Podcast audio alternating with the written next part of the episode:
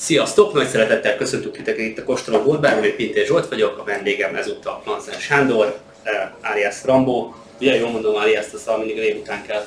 Azt hiszem, Igen, és uh, én el- először, mikor uh, itt találkoztam veled, akkor nem is tudtam, hogy, hogy ki vagy, én csak olvastam a blogodat, a szőlő.blog.hu, ugye? így van. Ez, Ezt uh, mikor kezdted? hát uh, körülbelül 20 éve. Azt. 20 éve, most már azért ritkulnak ott a tartalmak, de nagyon jó utazásnak tartom magát a blogot. Először azért írtam, mert mindent elfelejtek. És gondoltam, hogy ha egy ilyen kiírom magamból, akkor úgy emlékezni fogok rá, és ugye a, a, a hibákból tudok majd tanulni. És arra gondoltam, hogy ha én elkövetek egy hibát, akkor azt ne kelljen másnak is elkövetni ahhoz, hogy tanuljon belőle. És ö, így visszaolvasva, hát ö, az első próbálkozások, amik így akkor voltak, hogy hogyan készítettem akkor bort, meg hogyan ma, között ég és föld a különbség. Nagyon jó fejlődés blog ez, vagy ilyen én blog, nem, nem tudom ezt hogy hívják ezekbe a kategóriákra, nem vagyok tisztában. Itt szépen eljutottam oda, hogy, hogy most már olyan magas, magas megbízhatósággal tudok olyasmi bort készíteni, mint amilyet szeretnék. Mikor készítetted az első borodat? Hát a fiam most 17 éves, és akkor, amikor megvettük a szőlőt, akkor talán még meg sem született 16 éve valahogy így. Akkor lehet, hogy is csak 16-17 éves, most erre, ebben már nem vagyok biztos. Már összefolynak És- az évek. Alapvetően a, ezt a márkát, az aranysörte márkát, azt mikor indítottad útjára? Ez körülbelül olyan 3-4 éve találtuk ki ezt, amikor már, már elindultak azok a borok, hogy na ez érdekes. Hm. És akkor a, addig kiöntöttem minden boromat. Tehát én, én olyan 10-12-15 éven keresztül, nem tudom pontosan, rengeteg bort öntöttem ki. Tehát nagyon sok tanulópénzt fizettem, mindig más fázisában rontottam el a dolgokat, és ezek azért úgy jobban beépülnek az ember életébe, amikor ennyire elront valamit, és akkor utána ez egy ilyen az ördögbe. Na, a jövőre. Ezt a családot hogy tolerálta? Szerencsém van a feleségemmel. Ő egyébként közgazdász és pokoli nehezen tolerálta. De ezt azért, azért nem olyan nagyban űztem, tehát nem 6 hektár termését döntöttem ki, hanem volt egy olyan fél hektárunk, amin így kísérletezgettem különböző fajtákkal, és akkor átoltottuk. Először csak úgy, hogy a, egy-két oltás sikerült a mit tudom én, 50 tőkéből, vagy 150 tőkéből abból elszaporítottuk, és akkor lettek ilyen 10 literes balomban borok, és én annyival nem tudok bánni, tehát olyan picivel én nem tudok dolgozni. Nem tudom lefejteni, nem tudom úgy, hogy ne zavarjam össze, nem tudom felemelni, úgyhogy ne csapjon fel a söprő. És akkor úgy, úgy annyi maradt belőle, hogy egyszer-egyszer egy nagyon jó ízű borozás volt otthon, hogy ö, számítógép mellett így kitöltögettem magamnak egy vagy két liter bort. Meg egy születésnapra vagy egy esküvőre el tudtam vinni valakinek, hogy ezt én csináltam, és az attól a perctől kezdve a szerelmesebb volt annak, amit akkor csináltam. De a következő évben ezt már nem tudtam megismételni. Mindent kipróbáltam. Tehát a, a, a, a, a kémmentes technológia, az agyagamfóra, a minden.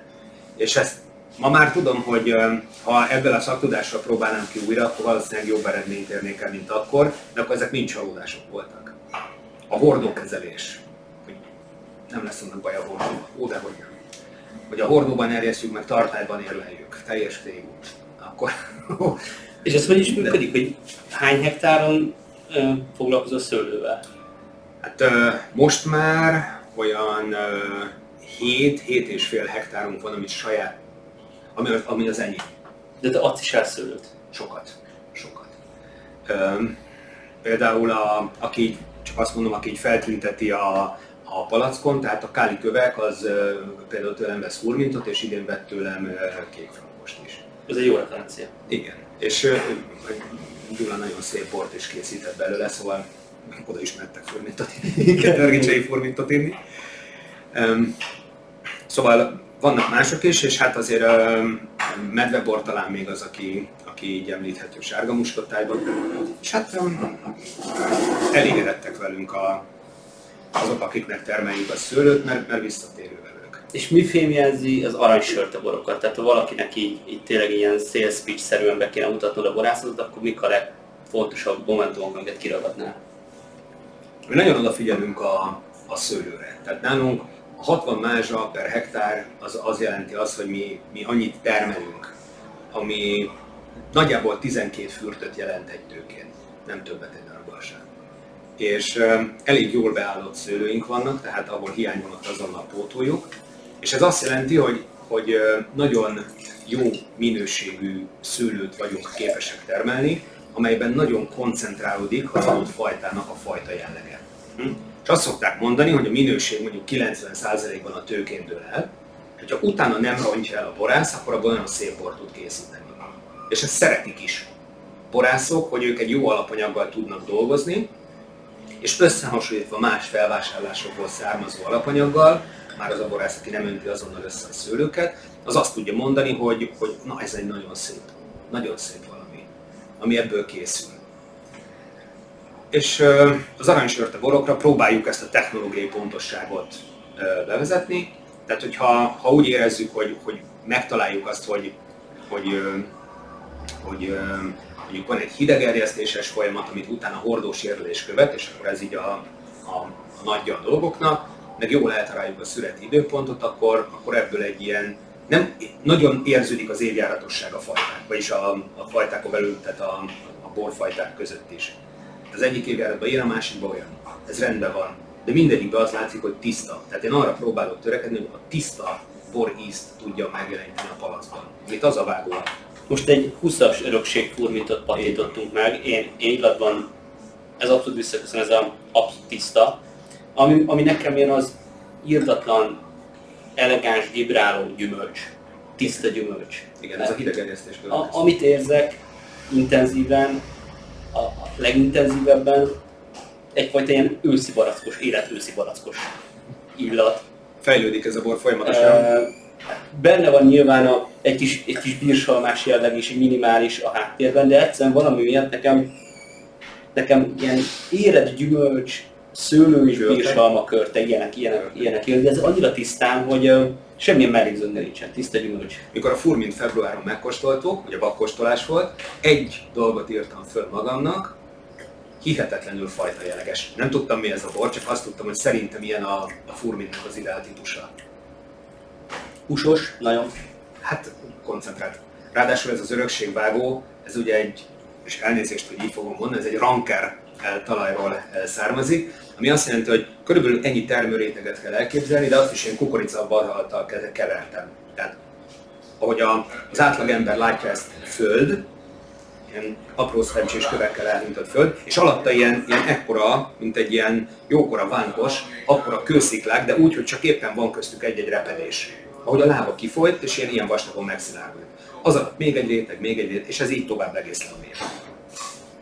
És ezek között a, tehát ide úgy ültetünk szőlőt, hogy jön egy ilyen kőtörő gép, ás egy lukat, és akkor utána rakunk egy tőkét, és akkor jó szerencsét kispajtás, 30%-a nem ered meg, akkor kicsit mélyebbítjük a lyukat, kicsit igazítjuk, megint elültetjük, és akkor, akkor egy kicsit több víz van abban az évben, akkor kicsit jobban megmarad, és így próbáljuk felnevelni ott a szőlőt. És hát gyakorlatilag ezen a szőlő szinte megsül ezen a, ezen a területen. Akartam kérdezni, hogy a melegét mennyire. És ilyen rossz évjáratban, mint a 20-as volt ott a Balaton felvidéken, mert ott jött egy nagy eső a késői fajtákra, és az mindent elpusztított. Szóval egy ilyen rossz évjáratban is egy ennyire jó volt. Szerintem a legjobb örökség lett abban az évben ez a, ez a szőlő. Hát mindig ez van, hogy hasonlítgatják a, a furmintokat tokaljal. Tök jó lenne mondjuk odáig eljutni, hogyha nem arról beszélnénk, hogy ez egy furmint, hanem ez egy dörgicsei bor, ami alapvetően furmintból van. Igen. De hogy, mert ugye annyira termőhely tipikus Magyarország, hogy így, így nincs olyan, mint, mint bármelyik más nagy, nagy bortermelő országban, hogy én ezt így, így megtapasztaltam, hogy vannak hatalmas nagy összefüggő nagy termőterületek, és akkor vannak tipikus borok, és akkor rá lehet húzni mindenre ugyanazt a sapkát, hanem nyilván vannak reduktív iskolában viszonylag ismertebb um, ízjegyek, vagy illatjegyek, amik visszaköszönnek, de amikor arról beszélünk már, hogy termőhelyről egy ilyen típusú, nagyon érett gyümölcs ből készült különleges bort iszunk, akkor ott már így a fajta valamilyen szinten egy picit így a háttérbe szorul, és inkább a termőhely. Beszélve nyilván a fajta által közvetített gyümölcsösséghez ez így megtartható benne. Tök izgi ez a bor. De, de nagyon egyetértünk.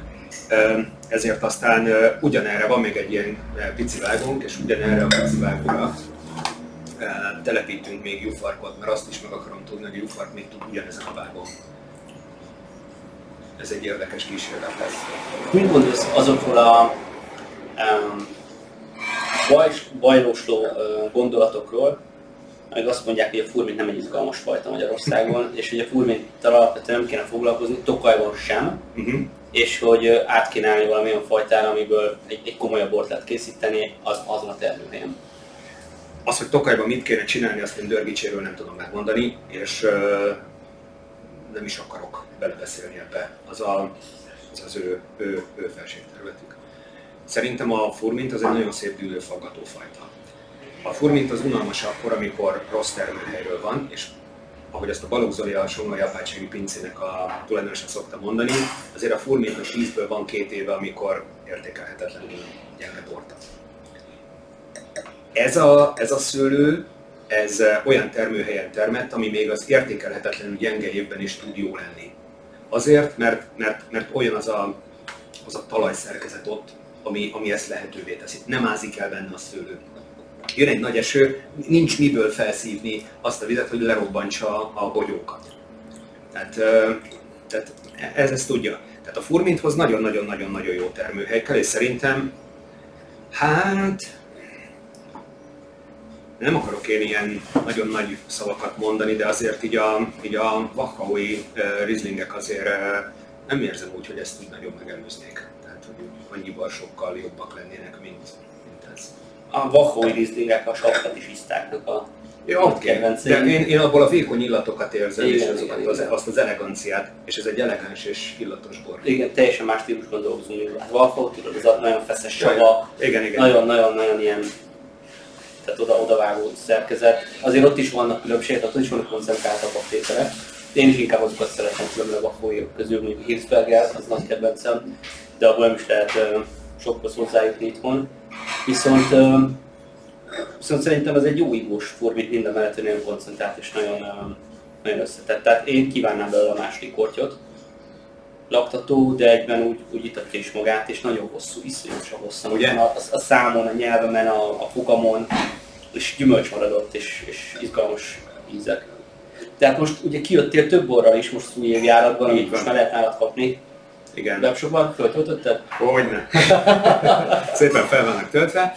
Tehát mindenből egy picit a koncentráltabbak felé törekszünk, de vannak még, szóval ennél is ihatósabb furmintunk is van, ez a Virtus.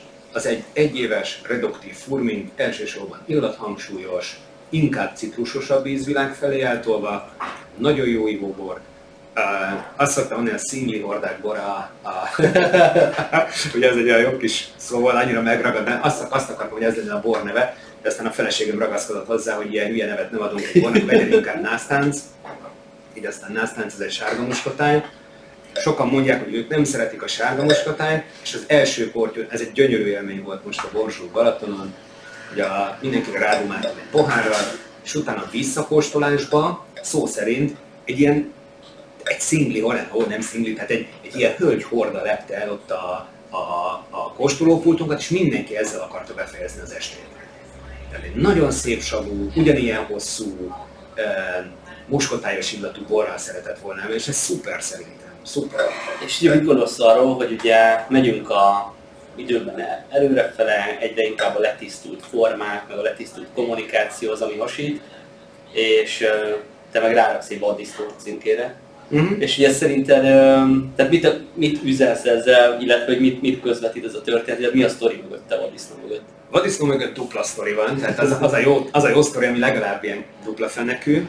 Tehát a, akik ismernek, azok tudják, hogy elég ilyen vaddisznó stílusban szoktam tárgyalni az üzleti életben, a informatikában, ahol, ahol dolgozom. És, és hát ez, ez miatt a mentalitás miatt sokan egy kicsit úgy gondoltak rám, hogy egy elég ilyen vaddisznó alkatú ember vagyok. Ez ilyen Rambo?